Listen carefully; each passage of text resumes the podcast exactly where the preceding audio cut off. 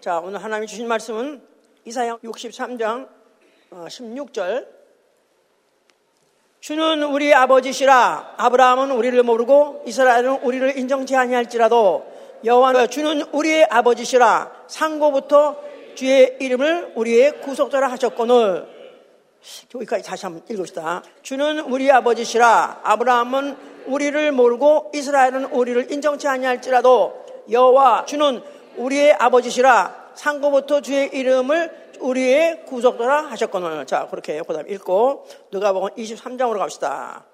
23장 26절 30절 저희가 예수를 끌고 갈 때 시몬이라는 구레네 사람이 시골로서 오는 것을 잡아 그에게 십자가를 치워 예수를 쫓게 하더라. 또 백성과 및 그를 위하여 가슴을 치며 슬피 우는 여자의 큰 무리가 따라오는지라 예수께서 돌이켜 그들을 향하여 가라사대 예루살렘의 딸들아 나를 위하여 울지 말고 너희와 너희 자녀를 위하여 울라 보라 날이 이르면 사람이 말하기를 수태 못하는 이와 해산치 못하는 배와 모이지 못한 젖이 복이 있다 하리라. 그때 사람이 산들을 대하여 우리 위에 무너지라 하며 작은 산들을 대하여 우리를 덮어라 하리라. 푸른 나무에도 이같이 하거든 마른 나무에게는 어떻게 되리요 하시니라. 자, 하나님은 의로우신 아버지시다. 하나님은 의로우신 아버지시다. 하나님은 의로우신 아버지시다. 하나님은 의로우신 아버지다. 요한복음 17장 25절에 하나님은 의로우신 아버지라고 기록하고 있습니다. 그는 매일 죄를 보시고 분노하시는 의로운 재판장이시기도 하시고 그는 그 자식을 위해서 대속하시는 자비하신 아버지이기도 하십니다.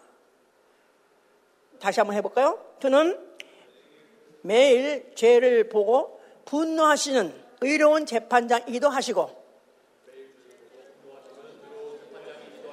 그는 매일 죄를 보면은 분노하시는 의로우신 재판장이기도 하시고 시편 7절, 11절, 12절 얘기입니다. 또한 그는 자식의 죄를 대속하시는 자비로운 아버지이기도 하시다. 그래서 그를 의로운 아버지를 하는 것입니다. 자, 우리의 신앙은 바로 이를 믿는, 믿는 것이죠.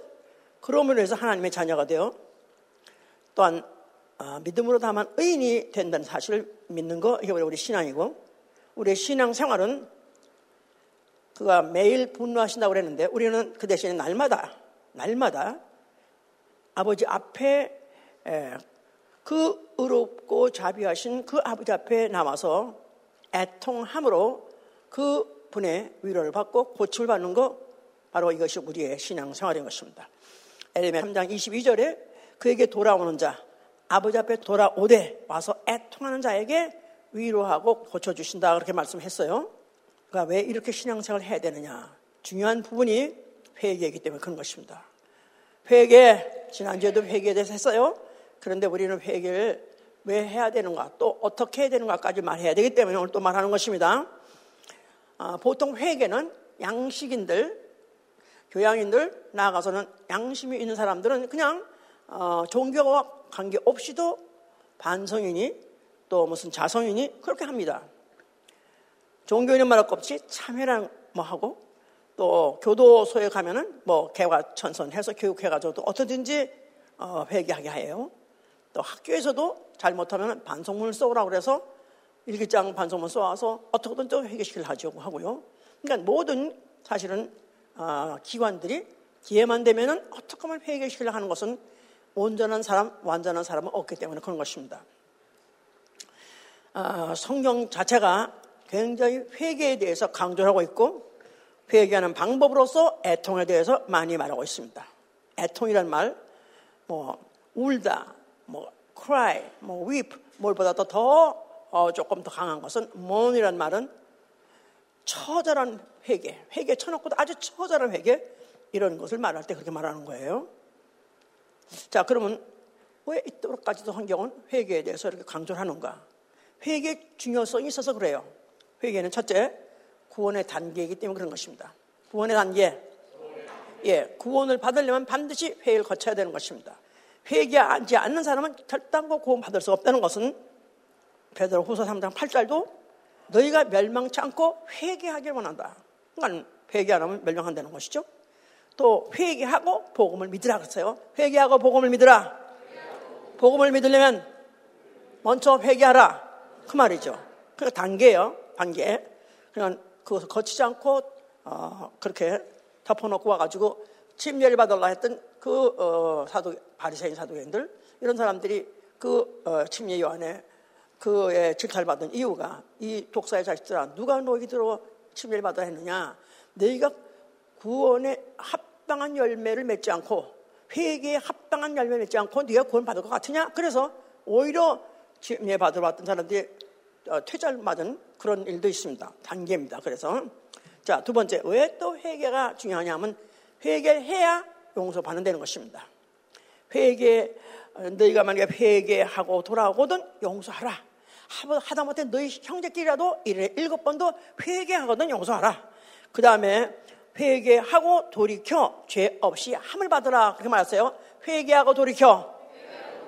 죄 없이 함을 받으라. 사도행전 3장 19절입니다. 죄 사함을 받아라. 그 말이죠. 회개하고 돌이켜 죄 사함을 받아야 되기 때문에 그래서 회개해야 죄 용서해 주신다는 것입니다. 아무리 어, 하나님이 우리를 죄 사하게 원하신다 할지라도 회개라는 어, 과정이 없으면 결코 용서할 수 없다 그 말입니다.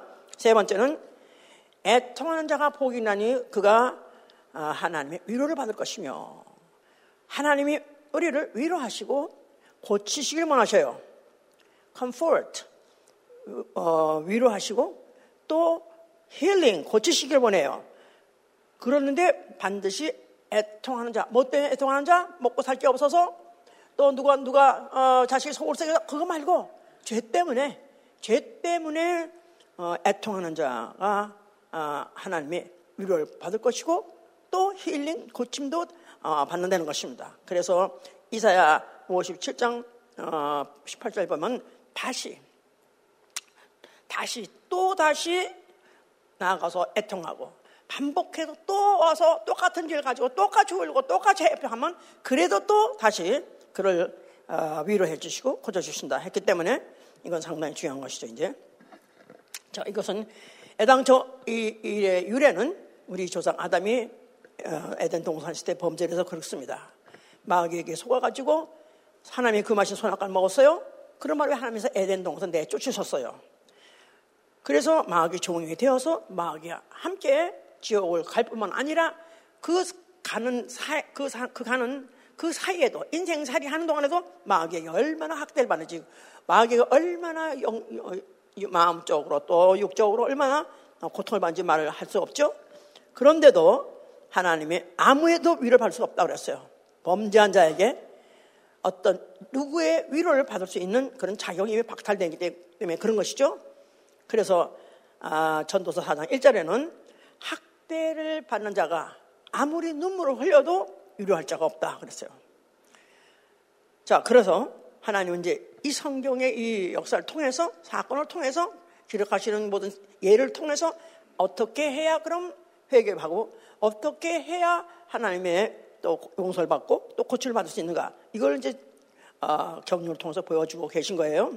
그래도 다행히 이 육체라는 것을 하나님이 축복으로 주신 게 뭐냐면 이 육체 때문에 고생도 많고 고통도 많고 병도 들고 너무너무 너무 차라리 육체 없으면 좋겠다. 그리고 차라리 천사가 됐으면 좋겠다. 그렇게 생각할 수 있는 어, 사실 조건이지만 그러나 이 육체가 축복받은 조건인 것은 뭐냐면 회개할 기회입니다.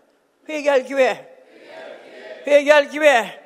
육체에 떠나고 난다면 회개할 기회가 없어요. 그런데 하나님이 다행히 우리에게 아직까지 육체를 라는 걸 주셨고 또한 우리가 아직도 육체 안에 있기 때문에 회개할 기회가 있다는 것입니다. 그런데 그 기회를 놓쳐버린 자가 얼마나 처절하게 애통하고 울며 해도 하나님께서 나는 널 모르라. 이런 것은 성경에 많이 기록되어 있어요.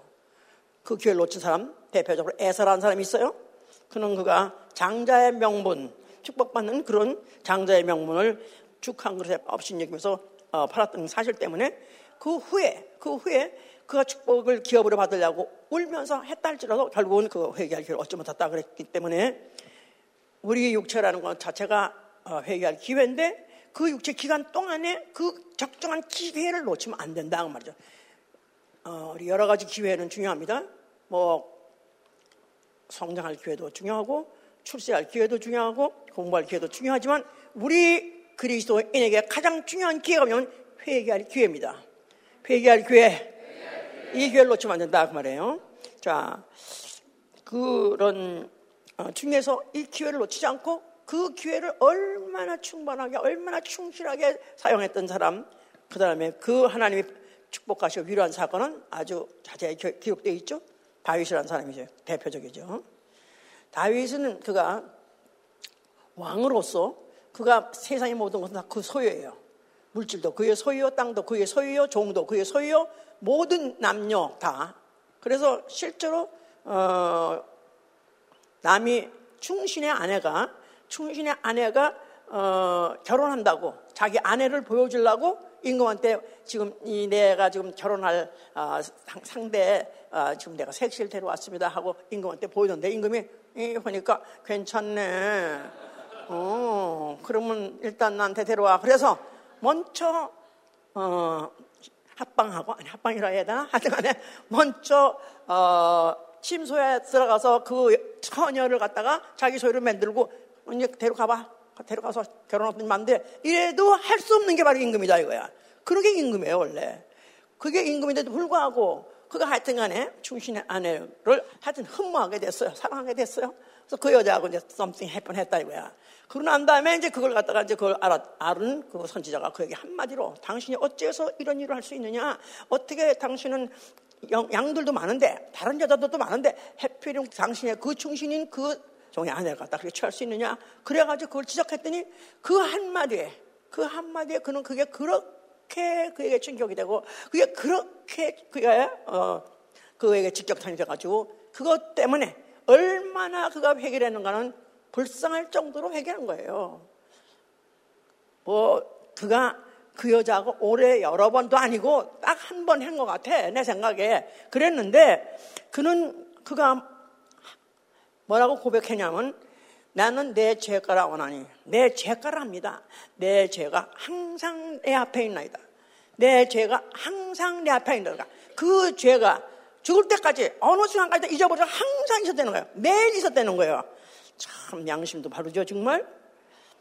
그래서 그가 하나님, 난 하나님 원하시는 건 무엇이냐면 하나님은 상하고 통회하는 마음을 멸시치 아니하시니 나는 정말 제사를 드려서 내가 어떻든지 이걸 내가 용서받을 수 있으면 천천번을 드리겠습니다. 그러나 하나님은 바로 제사를 원하시 아니하시고 상하고 통회하는 마음을 어, 멸시 아니기 때문에 그 내가 상하는 그 마음으로 나는 지금도 이렇게 통회합니다 하면서 밤마다 눈물을 흘려 내 침상을 띄우며 내 요를 적시나이다.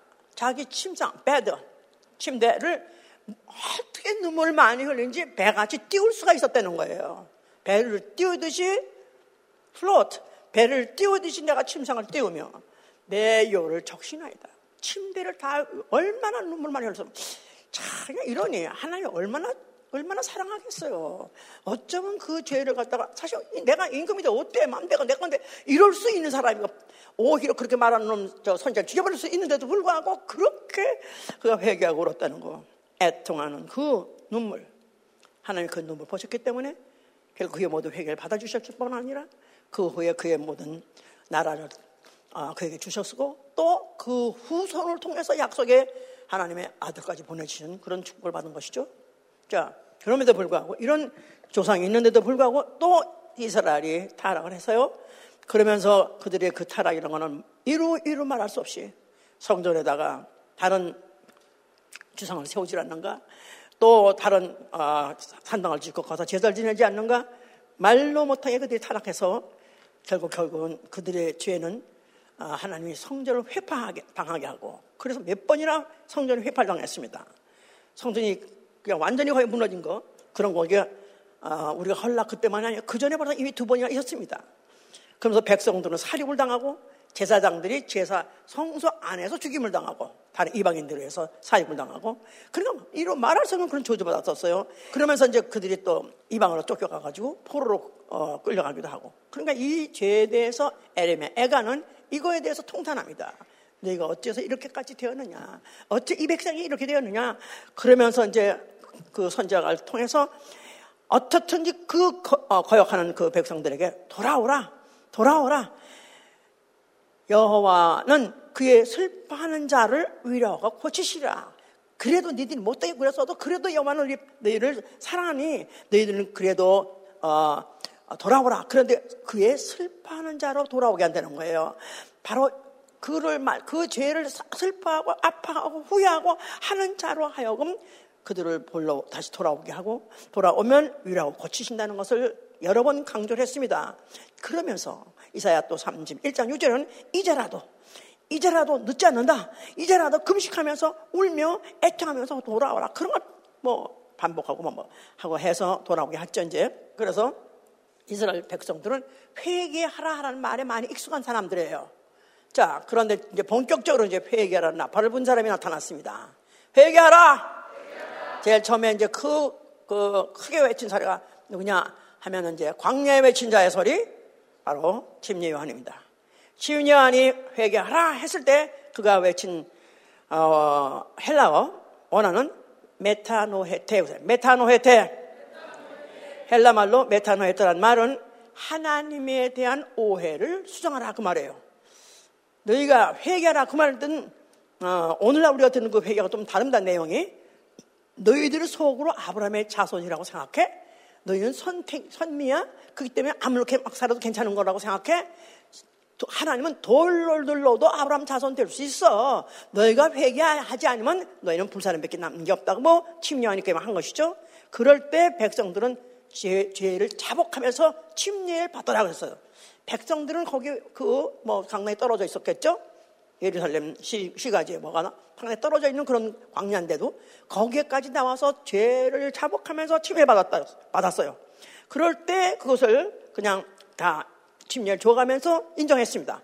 그런데 바리새인들, 사두개인들, 뭐 이런 사람들은 전혀 죄를 회개할 장은 없고 뭐 뭔가 하여튼 하나 급선 따르는 게 좋은 거야. 알지는 못하지만 하여튼 간에 뭐가 선지자 비슷하게 나타났으니까 읍을 따르는 게 낫겠다 해가지고 그냥 그들이 침례받아 하니까 막 독사의 자식들아 이 회개에 합당한 열매 맺지 않으자 너희들은 바로 이렇게 같이 앞으로 니들은 바로 앞으로 불사름 당하다는 그런 것을 갖다가 막 이제 어, 해서 그가 하신 그 침례를 어, 물로 회개케 하는 침례라다 물로 회개케 하는 침례 그래서 누가 침례받느냐? 나는 죄인이요. 하는 사람이 자기가 스스로 죄인 그 죄와 함께 물에 빠져서 어, 죽는 그런 사실 그런 예식이죠. 그러나 그때는 그거를 하나의 어, 육체로 한번 체험하게 하고 한번 남들에게 보여주는 사실은 그런 침례의 내용이지. 그렇다고 그래서 그들이 어, 이제 뭐 영적으로 큰 변화 갖거나 그런 건 아니죠. 그런데 어쨌든 그때 그래서 그들이 회개한 침례할 때 하루에 뭐 3천 명씩 보통 이렇게 침례 받았다고 그래요. 아직까지도 그가 아, 현재에서 사역하고 있는 가정에서 예수라는 이가 나타나셨어요. 자, 그러면서 예수 그리스도도 또 뭐랬냐면 너희는 회개하라. 천국에 가까웠다. 그랬어요. 너희는 회개하라. 천국에 가까웠다. 그때가 회개를 한다는 메타노이야. 메타노이야. 이 뜻은 너희는 방향을 수정하라 그 말이에요.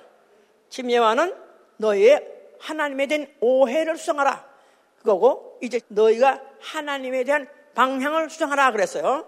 자, 그 말은 방향. 그동안에 그들은 어, 하나님을 섬기고 하나님을 가까이 가고 하는 것을 어느 방향으로 삼아자면 그들은 예루살렘 성전을 향해서 거기서 하나님 앞에 제사도 드리고 모든 기도도 드리고 그 방향이 바로 예루살렘 성전, 성전이었던 것이죠. 이제는 방향을 수정하라. 내가 왔으니까 그 성전을 헐어버릴 것이고 이제 이 성전 바로 예수 그리스도 바로 참, 참 하나님의 아들 그 오셨기 때문에 나에게로 수정하라. 그래서 그때부터 시작해서 그게 이제 네 이제 그게 돌아오라. 그래서 한 것이죠 이제. 자 그리고 세 번째는 베드로가 또 했습니다. 베드로 이제 어, 2장 38절에 너희가 회개하라. 그도 회개하라는 말인데 그 회개하라는 그 회개는 메타노해 사태. 그래가지고 메타노해 사태 그 말은 뭐냐면 하나님에 대한 자세를 수정하라. 하나님에 대한 자세를 수정하라. 그 말은 너희들이 하나님 보이지 않는다고 해서 하나님 아, 아, 아 하나님 안 보인다고 해서 너들 멋대로 마음대로 살 수 있어? 하나님은 지금 은밀히 보시는 하나님이 너희를 갖다 살펴보고 계시다. 그러니까 네가 어디 있든지 산에 있든지 뭐 불에 있든지 광야에 있든지 어디든지 하나님 앞에 너희 정체를 숨길 수 없다. 그래서 이제 그들에게 10년까지 찌르니까 그들 할수 없이 그때 하루에 그때도 그야말로 몇천 명씩 그들이 베드로의 회개의 소리에 어, 부응해서 그들이 침례를 막 받았던 것이죠. 이제 자 이렇게 회개하라는 말이 아주 크게 단계별로 이렇게 지금 공포되어 있었다 이 말이에요. 자 그러면 예수 그리스도께서 이제 그가 어, 동시에 침례 그도 침례를 받으시고 그리고 그가 아, 이제 물 위에 올라오실 때 하늘에서 소리 있어 이는 내 사랑하는 아들이요 내 기뻐하는 자라 하는 인침을 받았습니다.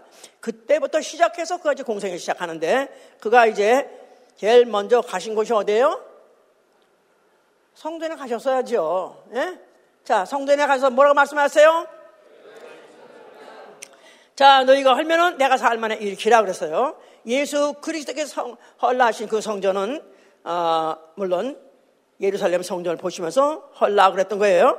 자, 그래서 예수 그리스도께서는 그 성전 안에 있는 여호와 이름 그로 그가 명하신 바로 계명 율법 이것이 어떤 효과를 갖고 있는가? 이제 그 시대는 끝났다 그걸 말씀하시고자 하신 거예요.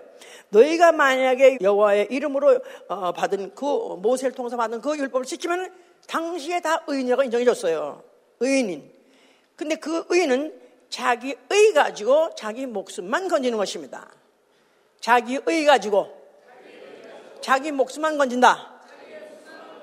에스겔 14장 14, 15절에 보면 노아, 다니엘, 욥 이 사람들이 다 의인이에요. 구약을 대판 어, 의인 선수들이 하니까 의인.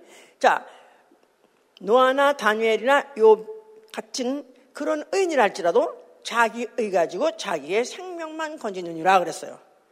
심지어는 자기 의 가지고 자기의 자녀도 못 건진다 그랬어요.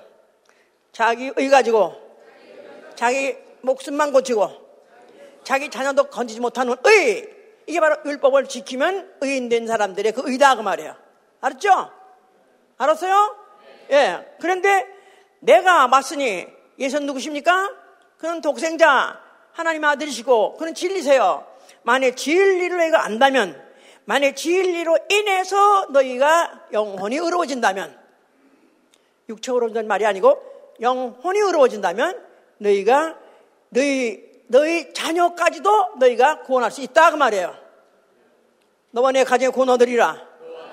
꼭 그렇게 말하죠. 너와 내 가정이 구원 얻으리라. 아까 처음에 우리 성경 읽었을 때 예수께서 너희가 나를 위해서 울지 말고 너와 내 자녀를 위해서 울라 그러지 않았었어요. 그건 결국은 그와 그 자녀가 다 같이 구원받게 하기 위한 이제 단계로서 그와 같이 한 것이죠, 이제. 그러면서 그가 이제 공생에 본격적으로 다니면서 제자를 불렀어요. 또 사람들을 이제 그렇게 나오게 오실 때 누가 보면 5장 32절에 나는 의인을 부러운 것이 아니라 죄인을 불러 회개케 하여 왔다 그랬었어요. 나는 의인을 부러운 것이 아니라 뭐를 지켜서 의인된 자들? 율법을 지켜서 의인된 자들 그들 불러온 게 아니라는 거예요. 죄인을 불러서 회개케 하시려고 왔다는 거예요. 죄인을 불러 회개케. 자, 이렇게 해서 그가 제자들을 불렀는데 그 제자들 중에서 정말 그 중에서 율법을 지켜서 유명한 의인이 된 사람 그렇게 보이고 남들이 보기에 인정받는 사람 아무도 없었고요. 또 그리고 아, 그가 심지어는 무슨 뭐 어느 뭐 집에 가서 잡수실 때 잡수실 때도 특별히 이렇게 의인들 집에 가서 하는 게 아니라 무슨 뭐 장녀들하고 같이 또 도둑놈이라고 했던 그런 자들 과거가 모든 것 상관없이 그대로 같이 아, 식사도 하고 또 이방인하고 하니까 그 비방을 받았었어요. 아니 네 선생은 어찌해서 왜 저런 어, 죄인들하고 같이 어, 같이 동석을 하느냐? 오히려 그런 소위 말해서 율법을 지키는 사람들은 그런 사람들하고 동석하지 않, 동석하면 안 된다고요. 동석을 하면 같이 어, 그 죄가 마치 자기한테 옮는 것 같이 묻는 것 같이 생각해서 아예 금기같이 상황되어 있는데 그대로 같이 동석해가지고 비난을 받기도 했습니다. 그래도 그는 상관없이 나는 죄인을 불러 회개케 하러 왔다 그랬었어요. 자, 그러면서 그 제자들 어, 가 함께 어, 여러 말씀으로 가르치신 중에 그가 이제 그의 앞으로 난 죽을 것이다. 또 나는 사흘 만에 살아날 것이다. 또 난 다시 올 것이다. 이런 것을 이제 그 자기의 일정에 대해서 자기 앞으로 예정에 대해서 말씀을 하셨어요. 그러면서 경고하기를 그때 마치 임금이 다시 오는 것 같이 어쩌면 주인이 어, 타국에 갔다가 다시 돌아오는 것. 하여튼 주인이 다시 어, 타국에 갔다가 일 마치고 뭐 아니면 왕일 가지고 다시 돌아올 것이다. 그럴 때 종들이 어떻게 해야 되느냐 이런 것들을 예를 들면서 얘기, 얘기 하신다 이 말이에요. 달란트를 예를 들어서 달란트를 맡기고 왔는데 만약에 달란트를 어, 충성스럽게 착하고 충성되게 그들이 만약에 잘 운영해가지고 경영해서 혹시 뭐몇 어, 달란트 남기면 그에 대해서 상을 주고 만약에 아무것도 하지 않고 아무것도 남기지 않았다면 어떡한다 그랬죠? 악하고 게으른 종은 어떡한다? 성막 바깥에 성막 바깥에 던져서 어떡한다고요?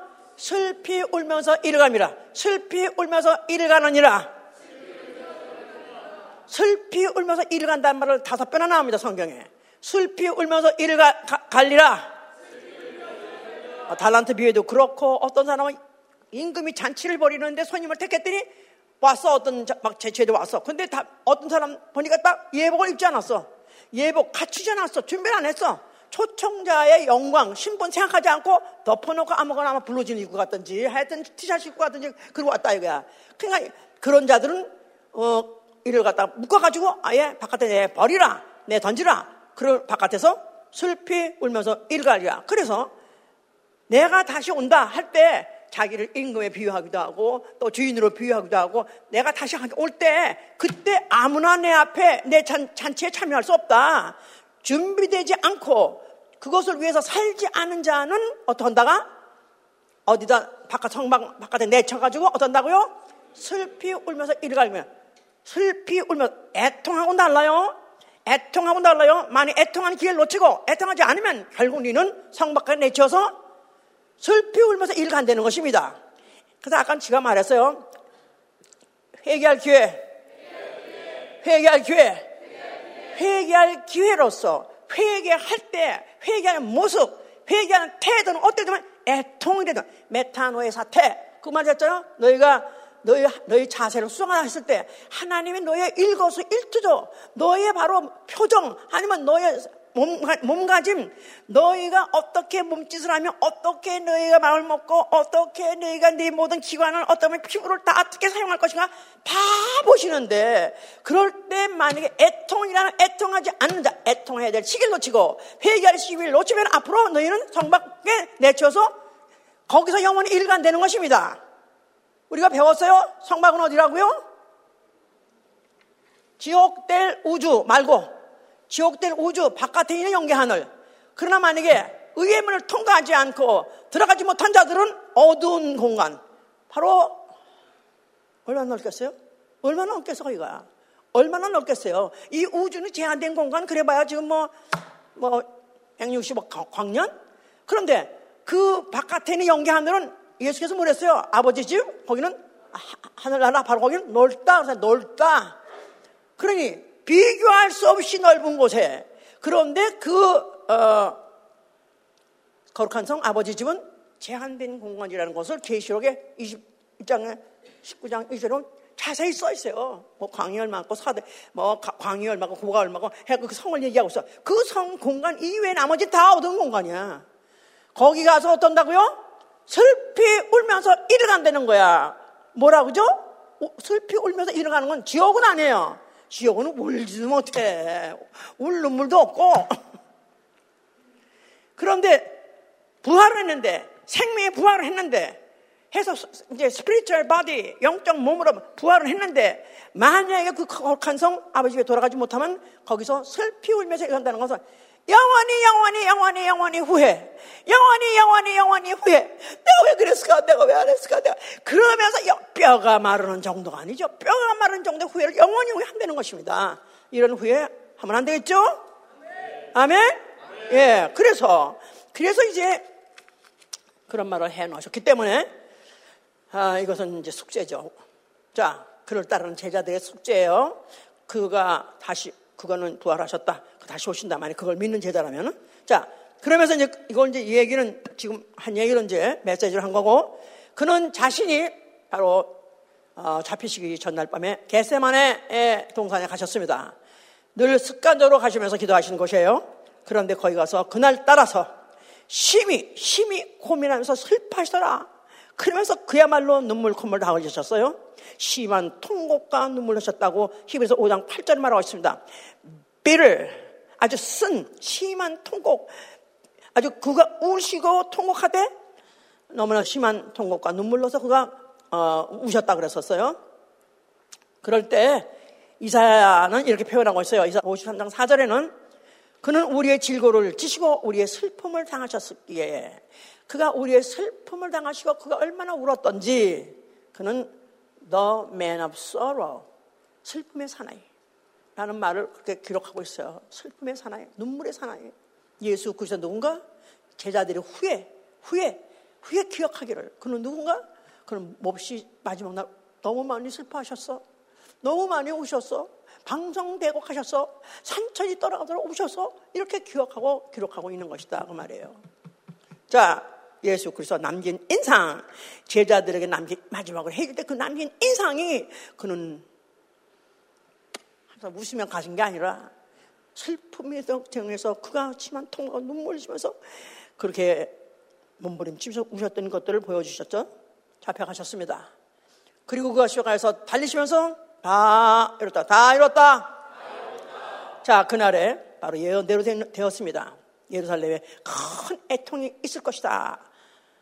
그를 그때 그를 찌른 바 그를 바라보고 그들이 찌른 바 그를 바라보고 애통하면서 독자를 위하여서 애통하듯이 하더라. 그래서 그날에 많은 사람들이 아마 에, 예루살렘의 예언에 있기를 예루살렘 성에 큰 애통이 있을 것이라는 그 애통이 아마 그날에 많이 있었던 것 같아요. 그러니까 그때 뭐 예수님 어, 따라다니면서 병 고친 사람도 뭐 어, 많았고 또 뭐 심지어는 뭐 수십만 대 됐다 그랬으니까 아마 그때 예수님이 어, 그 죽으실 때 그 소문을 듣고 아마 그때 굉장히 예루살렘 통에 어, 애통이 있었던 것 같아요. 자 그런데 바로 그, 어, 그 죽으시는 그 과정이 그는 아버지 계명대로 어, 죽으시고 바로 내 영혼을 아버지의 손에 맡기나이다 함으로 인해서 아버지는 그 영혼을 받으시고 영원한 위로 영원한 위로의 처소로 그를 인도하셨습니다. 받아들였습니다. 그리고 죄의 원흉 마귀는 심판받으셨고 그가 죽으심으로 인류를 대속하시고 죄값에서 해방시켰고 그가 피를 흘리심으로 하나님의 그 피를 받은 영혼들로가 하나님의 자녀가 되게 하셨으니 바로 이야말로 이야말로 그가 바로 의로우신 아버지가 되신 순간이다 이 말이에요. 예수가 십자가에 죽는 순간 바로 예수는 누구시냐? 의로우신 아버지가 되신 것이다 그 말이에요. 예수가 아버지 자기를 보내신 아버지에게 의로우신 아버지요 그러지 않았어요? 자 의로우심 의로우시다는 법대로 한다 그 말이에요. 또 아버지는 자비하기 때문에 아버지는 용서하고 용서하길 원하는 게 아버지고 의로는 법대로 집행하는 게 바로 의로우신 분이에요. 근데 예수 그리스도의 십자가에 죽는 순간에 아버지 아버지요 과연 아버지는 의로우신 아버지십니다. 우리 처음에 읽었을 때 이사야 63장 16절에 주는 우리 아버지시요 우리의 구속주시요 그래서 하나님은 우리의 아버지시요 하나님은 우리의 구속주시요 언제부터? 상고부터. 영원전부터. 피조물 있기 전에 피조, 피조 세계가 있기 전에 피조 세계가 있기 전에 천사가 있기 전에 또 천사가 범죄하기 전에 또 어, 우주가 있기 전에 인간이 생기기 전에 인간이 범죄하기 전에부터 영원히 아무 피조물이 없을 때부터 하나님은 우리 아버지시오. 우리 아버지가 되기로 결정하셨다 이 말이에요. 작정하셨다 이 말이에요. 아버지가 된다는 말은 자녀를 낳겠다고 말이죠. 그래 아버지가 되는 거 아니겠어요? 그런데 어떻게 자녀를 낳느냐? 바로 그 자녀된 자들의 자녀가 될 자들의 자녀가 될 자들을 그 죄를 대속하시기로 작정하시고 아버지가 되기로 했다 이 말이에요. 대속. 그 자체가 뭐냐면 의의 수행이에요. 그렇죠? 대속이란 말은 누가 죄를 졌으면 그 죄값을 갚아야 되는 건 그건 법이에요. 율법이에요. 의예요. 그런데 인류가 죄를 졌어요. 아담이 죄를 졌어요. 아담이 먼저 했기 때문에 죄값을 갚아야 돼요. 그럼 지옥 가서 갚아야 돼요. 그런데 이 인류만큼은 인류만큼은 아버지가 끝까지 자기 자녀로 삼으려고 작정하신 것은 상고에 결정하셨다 이 말이에요. 상고에 결정하신 것을 어떻게 자녀로 낳냐면 예수가 십자가에 죽은 순간에 그 죽음을 통해서 죄값 사망 법을 집행하셨고 그게 바로 의로우신 분이에요. 의로운 재판장이 하신 일이에요. 그런데 그가 죽으실 때 피를 흘리심으로 그 피 받은 영혼으로 하면 하나님의 자녀로 나신 것이다 이 말이에요. 의로운 아버지요, 아, 의로우신 아버지시요. 그러니까 예수가 죽을 때 결국 아버지요, 아버지요, 아버지는 과연 의로우신 분이십니다. 이건 창세 이전부터 하나님이 한 분일 때 하나님 한 분이세요 원래 지금도 한 분이시고 성부 성사 성신 한 분이세요. 그런데 성부 성자 성신이라는 분으로 위격으로서 역할을 나누신 것은 아버지는 플랜하시고 아들은 수행하시고 그래서 아버지는 그것을 결정하시고 결정하셨을 때 아들도 같이 아멘 했어요. 아멘 했기 때문에 그 계명 가지고 내려서 죽으실 때 그게 바로 구속, 구속 죽음, 대속의 죽음이었던 것이다면 You are our Father. You are our Redeemer. 그런 것이다 이 말이에요. 의로우신 아버지요. 자비하신 구속주시오. 이두 가지의 이 반대되는 속성을 예수가 십자 죽는 순간에 이루신 것이다 이 말이에요. 완전 이해가 되셨습니까? 아멘입니까? 이게 바로 예수 죽으시면서 이루신 것. 이제 이 이루신 것을 바로 다 끝내셨기 때문에 그는 하늘을 오르시고 하늘 보좌에 앉아 계세요. 그를 보좌의 어린 양이라고 말해요. 보좌에 앉은 어린 양. 어린 양. 어린 양이라면 일찍 죽임을 당하는 흔적을 갖고 계신 육체를, 육체라는 것으로 형태를 갖고 계신 하나님이세요. 그래서 예수가 하늘나라 가시면은 우리는 어, 사람, 형상, 인자로, 인자, 그 형상, 사람의 형상으로 어, 계신 하나님을 볼 수 있는 거예요. 그런데 그 몸에 뭐가 있어요? 못자죽이 있어요. 못자죽이 있어요. 그 못자죽이란 말은 못은 바로 형을 받았다는 흔적, 사형을 받았다는 흔적, 의로 수행받았, 의대로, 법대로 사형받았다는 흔적이 바로 그 못자죽이요. 나아가서는 그 못자죽에서 뭐가 나왔다? 피가 나왔다는 흔적이다 이 말이에요. 예수 그리스도 의로우신 아버지 나아가서는 의로운 재판장이라고 말하기도 하십니다. 이거를 해 놓으시고 그는 하늘에 올라가서 지금도 거기 앉아 계시고 보자 앉아 계시고 몇 날이 못해 성령을 보내셨어요. 성령. 자, 성령은 누구한테 오는 거죠? 예수의 피로 의인된 자한테 오는 거예요. 나 영혼 예수의 피 용접하셔서 아멘 하세요. 네. 나 영혼 안에 예수 앞에 있으면 아멘 하세요. 예수가 십자가에 죽었다 벌하셨다. 그리고 그분은 살아계시다. 이걸 믿는다면 그 피는 내 안에 들어올 수 있어요. 아멘? 믿으시면 아멘 하세요. 네, 이 중에서 아무도, 아무도, 아무도 이 사실 아무 수고 없이 그냥 어, 좋은 소식이네? 어, 그러면 좋겠어. 그게, 그분이 왜 죽었다, 왜 죽었대? 우리 인류의 죄값을 갚으시라고 죽었대. 할렐루야, 감사하다. 영접하면 그피내 안에 들어올 수 있어요. 아멘? 우리 중에서 이 자격검사 아무도 없어요. 다만 믿음으로 영접하면 되는 것입니다. 아멘? 자, 그런데 이런 것을 돼 있는데 바로 그분은 지금 그거 돼 있는 자들에게 그렇게 이미 예수의 피로 의로워진 영혼 속에 소위 말해서 어, 의인된 자 속에 성령을 보내셨어요. 성령, 성령을 보내주신 것은 성령은 바로 예수를 기억하게 하는 거예요. 예수의 하신 말씀과 예수의 하신 일을 기억하는 것. 그 일을 하게 하신다 그 말이에요. 자, 그러면 이제 어, 성령은 첫째 어, 하나님은 의로우신 분이다. 그걸 항상 기억하게 하시는 거예요. 하나님은 의로우신 분이다. 그러니까 너희는 어떻게 하지? 어떻게 해라? 죄를 짓지 말라는 거예요. 죄를 마. 요한일서 보세요. 예수 믿는 사람 죄 짓도 괜찮다. 이게 바로 신신학이라고 말하는 소위 말해서 자유신학들이 자, 이거 지옥 갈 놈들이 지옥 갈 걸 가리키는 거예요. 요한 1서. 자, 2장 보세요. 2장. 2장. 2절, 1절 보세요. 나의 자녀들아, 내가 이것을 너에게 쓰면 너희로 죄를 범치 않게 하려 함이라. 자, 죄를 범치 않게 하려는 거래요. 죄를 범치 말라는 거예요. 죄를 범치 말라는 거예요. 예수 믿고 의인된 자들아, 죄를 범치 말라. 근데 죄를 나는 한 번도 안 사람 손들 보세요. 한 번만이라 수없이 잤는데요. 한 번만이라 수없이 지는데요. 날마다 짓는데요. 왜냐면 제가 몇 가지? 지난주에 얘기했잖아요. 원죄, 자범죄, 본죄. 어쩌면 자범죄까지는 아, 앉을 수 있을지 몰라. 근데 본죄 전혀 앉아. 수 없어. 헤아려서 지금도 찍고 있어. 저런 병신 같은 것처럼. 아이고, 저도 정말, 정말, 정말 많이 회개합니다. 지금도 막 회개해요. 지금 막 회개하는 게, 하, 사람을 외모로 보지 말고 영혼을 육체만, 육체로 보내는, 보기로 했고 또 보라고 했는데, 그런데 이렇게 사람 딱 보는 순간에 순간적으로 사람의 외모가 보이는 거라. 그의 과거가 보이고, 그의 무슨, 아, 뭐, 하여튼, 어떻게 살았던지 또 아니면 또 무슨 현재 경제가 어떻든지 지식이 어떻든지 그게 보이고 또 거기다 건강 상태가 또 정신도 없어. 아니 이러고 이제 오면은 또 속은 생각 나도 푹 기운 빠지는 거야. 왜 이런 사람만 보내주나?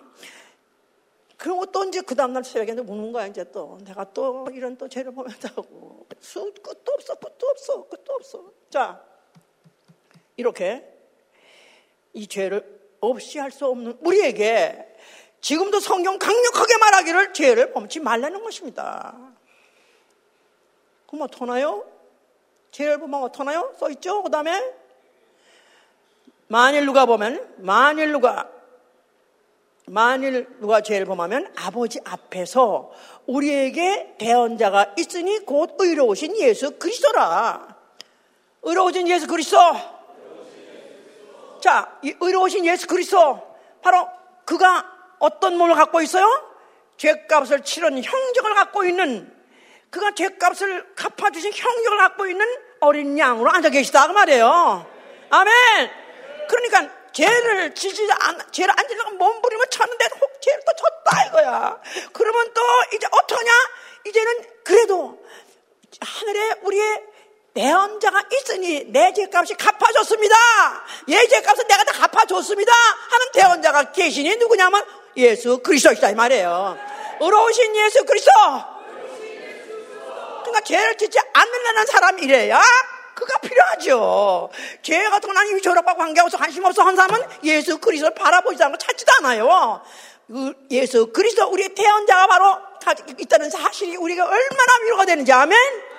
이렇게 만만 위로되는 게 아니라 진짜 이제 너희가 정말 죄에 대해서 용서받고 싶으냐? 정말 죄에서 자유하고 싶으냐? 고리도 후소 7장 10절에는 뭘 써있냐고요? 하나님의 뜻대로하는 근심은 후회함이 없는 구원에 이르게 하는 회개를 이룬다는 겁니다. 하나님의 뜻대로하는 근심은 후회함이 없는 구원에 이르게 하는 회개를 이루는 것이다. 그러니까 죄를 안 질라고 고민을 하고 노력을 해야 돼요. 난 죄의 졸업이다. 난 자유다. 그건 지옥, 지옥장 직통광이야. 고민을 하고 회, 고민하고 근심하고 하니까 결국은 구원에 이르게 하는 회개를 이룬다는 거예요. 회개 가게 한다는 거예요. 회개하게 한다는 거예요. 그럴 때 예수께서 하신 말씀 같이 너와 너희들이 나가 지금 어, 이 모양을 하고 내가 다 매맞고 그야말로 다 그야말로 기진맥진해서 억지로 억지로 십자가를 지고 가다 그것도 또 못 지고 가니까 대신 어떤 그러네 시몬산 대신 지게 하겠어요. 얼마나 처참합니까 그 모습이. 그래서 그걸 보고 우니까 예루살렘 딸들아, 너희가 나를 위해서 울지 말고 너와 내 자녀를 울라. 울래는 것입니다. 예수 그리스도가 하신 말씀 마지막 유언이 뭐냐면 너희는 울래는 거예요. 너희는 울라. 울라. 자, 그래서 물론 내 너와 내 자신, 너와 내 자녀, 물론 나 자신을 위해서도 울고 또 내 자녀들 육체의 자녀 를 위해서 우는 건 말할 것도 없습니다. 육체의 자녀를 낳긴 나눴는데 그야말로 자녀야말로 최고로 사랑하죠. 그야말로 어, 누가 지옥을 가는 것을 어, 가장 못 참을까? 가장 못 볼까? 그 애미애비죠. 애미애비는. 무슨 죄를 져서도 못 보죠. 그러니까 너희가 자식을 낳았는데 지금 잘해주려고 그러고 어떻게 하면 사랑해서 모자 다 희생해 주려나? 그것보다 더 중요한 것은 그 자식 영혼이 지옥 가는 거 그게 얼마나 고통스러워하냐? 그날에는 돌아 나한테 덮어라 사나 덮어라 해도 안 덮어준다는 거야. 그냥 그걸 당하게 돼 있다는 거니까 그날이 오기 전에 너희는 울라 자녀를 위해서 울라는 것입니다. 말고 있죠. 그뿐이 아니라 육의 자녀뿐이 아니라 복음으로 난 자손은 위해서도 올리는 것입니다. 바울은 디모델 너는 나의 복음으로 난 자녀라 그랬어. 복음으로 난 자식을 위해서 올리는 것입니다. 울어야 돼. 목사도 울어야 되고 교인을 위해서 성도를 위해서 또 구역장도 구역을 위해서 울어야 되고 조장은 조장도로 울어야 되고 만약에 내가 전도를 하는 사람이 전도의 대상자 그도 그도 지옥 가면 안 되니까 그러다가 내 자녀같이 데리고 그걸 데리고 울리는 것입니다. 거기다가 정작 울어댈 자, 가장 울어댈 대상은 바로 나입니다. 나는 누구냐? 곤고한 자. 나는 곤고한 자. 내가 아무리 생각해도 가망성이 없어. 회개하면 할수록, 기도하면 할수록 나는 가망성이 없어. 옛날에는 네팔 떨어져 영혼 하나 만나면 네팔 떨어져 내 팔 떨어져 어, 한 영혼이 떨어지 않고 무조건 나와 그걸 전도하려고 했는데 이제는 그 전도 한 영혼에다가 뭘 진리 말씀을 가르쳐서 지키게 하려고 하는데 이게 말을 안 들어보고 알아 못 들어 그러고 한날 그, 그, 그, 그날이 그 꼴이고 아니면 오주다 왔다가 또 안 왔다가 참 고통하고 고민하니까 하, 정말 수없이 죄를 짓습니다. 수없이 죄. 그러다 보니까 정말로 나는 차라리 태어나지 않는 게 나을 뻔했다는 게 결론이에요, 이제. 차라리 왜 태어났을까? 성경에 보니까 그 자리에 내가 물같이 쏟았으면 좋았었을 것을. 차라리 뱃속에 내가 어미에 젖을 먹지 말았었을 것을. 내가 차라리 진즉 죽었으면 낫을 것을. 왜 지금까지 살아있어가지고 이렇게 내가 고통스럽고 있거나 하다가 나아질 것 같이 보이질 않는 거라. 내가 살아봐도 살아봐도 안 나아지는 거라, 이게. 차라리 나는 차라리 이 육체, 이 육체의 몸에, 이, 이 몸에서, 이 사망의 몸에서, 이 정욕의 몸에서, 이 몸에서 누가 나를 건져줄까? 아무도. 건져줄. 자, 그런데, 다행히 이것 때문에 애통하는 자는 복이 있나니 저희가 하나님의 위로를 받을 것이며 애통하는 자가 복이 있나니 자, 이 마태복음 5장에요. 아, 5장 2, 3절, 4절 좀 보세요. 마태복음 3절, 4절 보시면은 심령이 가난한 자는 복이 있나니 천국이 저희 것이며 애통하는 자는 복이 있나니 저희가 위로를 받을 것이며 자, 이, 어, 이거 그동안에 읽어보시라고 해서 다 읽으셨을 거예요, 더. 예, 심령이 가난한 자는 복이 있나니 영혼이, 영혼이 가난한 자. 가난한 자 말은 부토코스란 말은 전혀 없다 그런 뜻이에요. 전혀 없다. 누가 복 받은 자냐? 영혼에 자기 것이 아무것도 없는 사람. 자기 의라는 것은 찾아볼래야 찾아볼 수 없이 없는. 근데 하나님 앞에 이런 건 좀 잘했지 않았습니까? 그런 건 이런 건 좀 기억해 주실 것도 있지 않습니까? 자기 의라는 것은 전혀 없는 사람.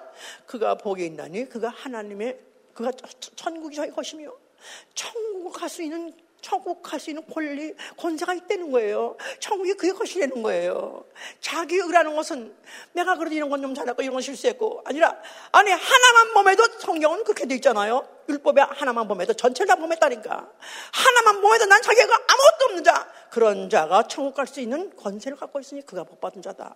그걸 전제로 하고 그래서 애통하는 자는 복이 있나 심 애통하는 자는 복이 있나는 있나니 저희가 위로를 받을 것입니다. 그래서 나는 아무 의가 없고 아무 자격 없고 난 지옥 가기 당연히 지옥 가야 돼 합당하는 그런 죄인 중에 괴수고 벌레 중에 벌레고 나는 쓰레기 중에 쓰레기인데 어떻게 해야 되느냐? 애통하는 자 복이 나니 저가 하나님 위로를 받은 죄 때문에 울고 죄 때문에 울고 죄 때문에 울고 죄 때문에 가슴을 치고 죄 때문에 머리를 쥐어뜯고 자기 옷을 찢고 이러는 자가 복이 있나니 저가 하나님 위로를 받는다는 것입니다. 하나님의 위로 comfort comfort가 뭐냐면 싸매주다 그 말이에요. 이불도 왜 그런 comfort라는 이불 있잖아요. 상처를 싸매주듯이 싸매준다. 또 한편으로 그 말이 heal 고쳐준다는 것입니다. 상처를 꿰매주, 상처를 싸주고 상처를 꿰매준다는 거예요. 내 죄 때문에 울고 울고 울었던 자는 바로 하나님이 그걸 상처를 상처를 어, 우리도 실제로 뭐 겉으로 보기에는 멀쩡하게 보이지만 살아오면서 상처 없는 삶이 없어요. 가정에서 받았든지, 가족이 받았든지, 세상에서 받았든지, 선생이 받았든지, 직장에서 받았든지 다 상처를 갖고 있어요. 그 상처를 만약에 처음 자기가 실수로 인해서 아니면 실패를 해서 아니면 잘못 태어나서 아예 내가 못해서 아예 다 태어나지 못할 인생에 태어나가지고 어떻게 살다 보니까 이리 좌충우돌해서 이리 이리 부딪히고 저리 부딪혀 받은 이런 여러 가지 상처들이 다 그분이 감싸 주신다는 위로해 주신다는 것, 치료해 준다는 것입니다. 애통을 잡아. 애통을 하면 복 있다. 또 오해하기 쉬워요. 복 있는 자는 그가 누구냐? 애통한 자라는 거예요. 복 있는 자라다. 그는 누구냐? 그는 자기 죄를 놓고 그렇게 애통한 자. 그러니까 복 받은 자가 돼야 돼요. 우리는 복을 받아야 천국도 가요. 그러려면 누가 되면 나는 이미 울고 있어야 된다 이 말이야. 이미 애통하고 있어야 된다 이 말이야. 뭐 때문에? 자기의 죄 때문에, 자기의 화물 때문에, 자기의 실수 때문에, 자기의 과거 때문에, 상처 때문에 울고 있어야 된다 이 말이에요. 그런 자는 하나님이 고쳐 주신다는 것입니다. 위로해 주신다는 것입니다. 그래서 고치시고 싸매 주시고 어, 위로해 주시고 고치시되 어디 영, 영, 영혼도 고쳐 주시고요. 마음도 고쳐 주시고요. 육체도 고쳐 주시고요. 다 고쳐 주시는 거예요. 그래서 예수님 당시에는 예수님이 이적과 기사를 3년 동안에 하루도 그러지 않게 뭐 모든 시간 근처에 그렇게 많이 일어났었습니다.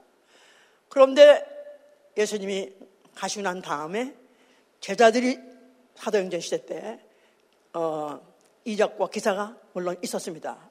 예수님이 갇힌 많지 않아도 그도 많이 있었습니다. 그런데 교회 시대에 들어와서는 거의 이적이 없습니다. 이적에 대한 이야기가 별로 없어요. 너희가 병자가 있을 때 같이 가서 기도하라 하는 한 번인가 있어요. 별로, 별로 없습니다. 왜 하나님은 그럼 이제 더 이상 안 고치시나? 병 고칠 능력 없으시나? 그건 중요하지 않다고 생각하시나? 아니요. 있습니다. 하나님 우리 아버지시기 때문에 우리가 병드는 거 싫어하셔요. 아픈 거 싫어하세요. 괴로워하는 거 싫어하셔요. 슬퍼하는 거 싫어하십니다. 그가 바로 우리를 고칠 수 있는 능력이 뭐냐면 우리는 그 앞에 날마다 애통하고 회개하고 눈물을 흘리고 내가 자복하고 통회하면서 할 때 그분은 우리의 영과 혼과 육체를 고치신 것입니다.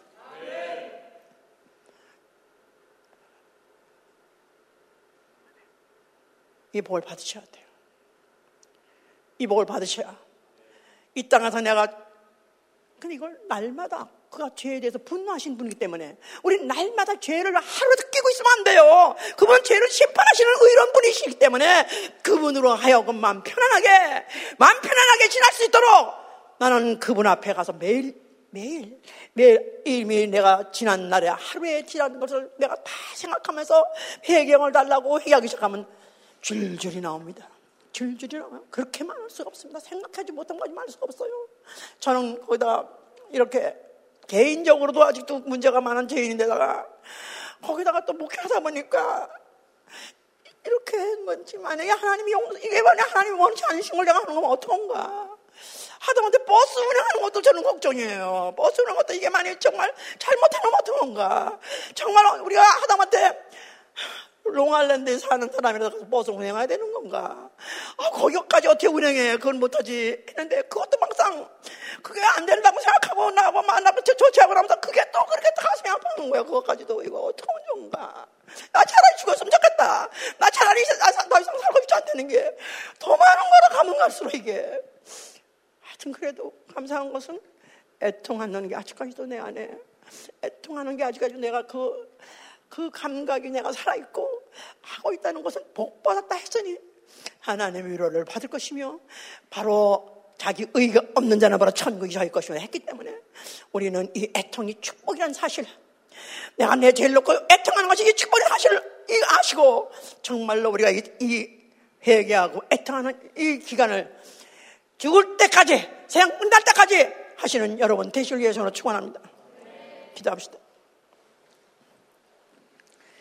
내 죄가 내 앞에 항상 있나이다. 저는 한 번만 하지 않습니다. 죄진 것은 수십 년 전까지 매일매일 다시 반복합니다. 어릴 때부터 한 지은 거, 오늘까지 생각난 거 나는 매일매일 합니다. 매일 놓고 울고 그것 때문에 때, 잘못하다고 내가 통회할 때 그게 어떻게 똑같은 말을 똑같이 하는데 그게 왜 실증 나지 않냐고? 그게 또 그게 지루하지 않냐고? 그렇잖아요. 매일 내가 과거에 진 것이 내 죄가 항상 내 앞에 있나이다. 현재 진 것 같이 그걸 또 회개하고 또 통회하면은 하나님은 나를 치유하시고 내가 날라갈 것 같이 내 안에 정말로 아주 하늘나까지 그 당시에는 날라갈 것 같이 자유를 주셔요. 우리 모두가 정말 회개하는 축복 있으기 위해서 축원합니다. 복을 받으셔야 됩니다. 아멘. 정말 형식으로가 아니라 전, 전심을 다해서 진심을 다해서 마치 독자를 놓고 독자의 죽음을 놓고 우는 진심으로 담심을 다해서 하는 것 같이 우리 저 전심으로 이 회개하는 통회하는 심령 되기를 위해서 축원합니다. 기도합니다.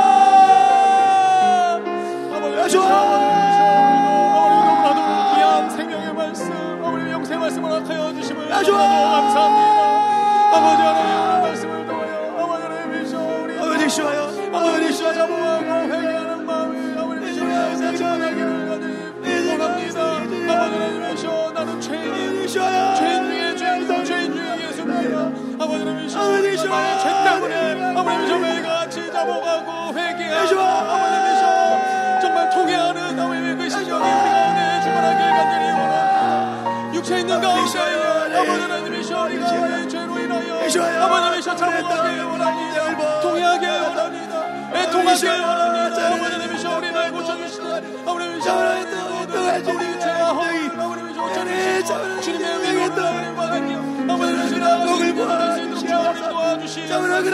아버님이셔 도와주시옵소서 예수와 주님의 그 외계의 능력을 받으시며 도와주시옵소서. 아버님이셔 우리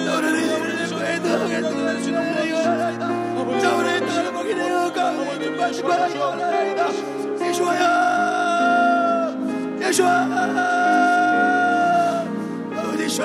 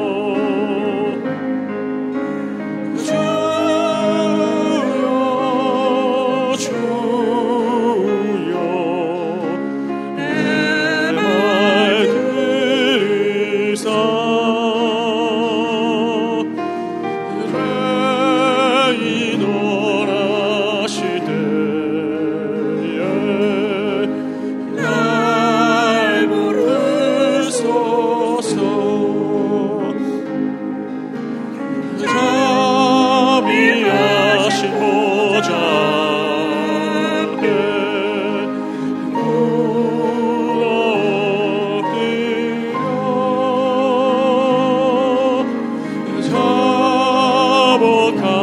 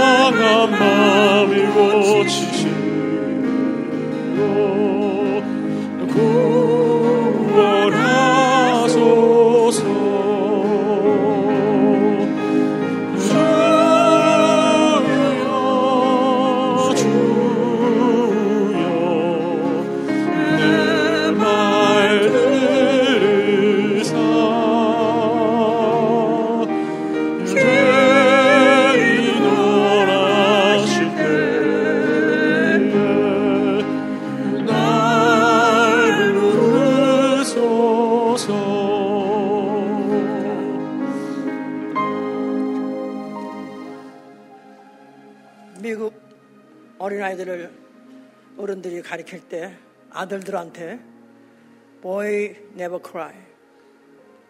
boys never cry. 너 사내 자식 울면 안 돼? 아주 우는 걸 금기로 가르쳤습니다. 그래서 사내들은 울고 안 울고 참고 사내답게 만약에 우리가 나는 육체가 아니라 영혼이라고 믿는다면 나 영혼은 남자 여자 없습니다. 울어야 됩니다. 이제부터 정말 내가 왜 믿음이 안 자라는가? 내가 성경을 들어도 감동이 안 되는가? 왜 깨달음이 없는가? 왜 변화가 없는가? 울지 않아서 그래요. 너내 자손을 위해서 울라. 너 울어야 돼. 하고 여섯께서 분명히 유언하셨지 않았습니까? 울어야 돼요.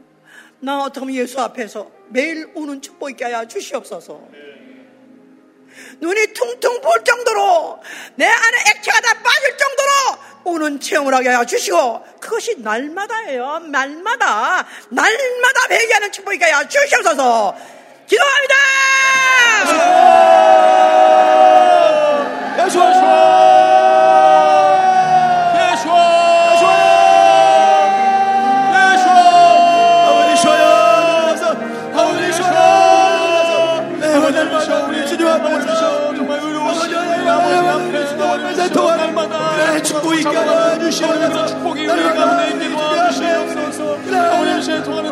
통하는데 축복하셨소 아버님 우리에게 보여주시다 아버님 우리에게 영을 부어주시어서 주님 앞에 아버님 나의 죄를 붙잡고 아버님 시에 통하고 잡고 회개하는 자가 될수 있도록 도와주시옵소서.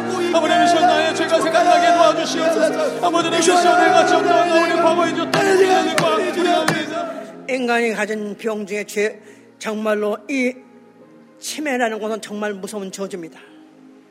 왜 치매가 저주냐 하면은 자기가 한 짓을 기억을 못하는 거라. 자기의 죄를 기억하지 못하는 거라. 아니, 나는 다 모든 걸 기억하고 정상인데요? 그런데 왜 죄를 기억하지 못하냐, 이 말이야. 저주받은 심령! 치매받지 않게, 치매 같은 심령! 저 나는 정말 죄를 기억, 기억하게 하시고, 아파하게 하시고, 배타나게 하셔서 토해내게 하여 주시옵소서. 다시 한번 기도합니다. 아버지는 예수 아버님 너무나도 감사를 주옵소서 아버지는 미셔 우리 가운데 아버님 미셔 죄를 생각나게 하여 주시면 감사합니다. 아버지는 미셔 내 인생 가운데 결단코 아버님 미셔 나의 잊었던 모든 죄들과 아버지는 미셔 우리의 또 아버님이 생각 가운데 아버님이 짓는 죄. 아버님 미셔 결단코 잊어버리지. 주님 앞에 이 죄를 붙잡고 아버님 미셔 잡아가고 회개하고 애통해 하는 아버님 그날까지 아버님께 도와주시옵소서. 자복하게 해주시옵소서 애통하게 해주시옵소서. 제물제 보게 도와주시옵소서. 아버님 자비하신 보다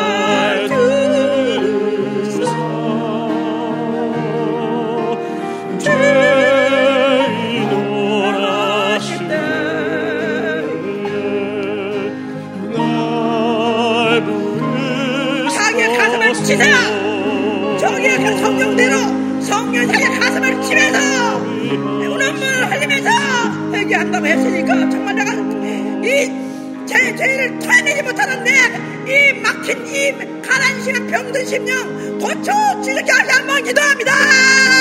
소중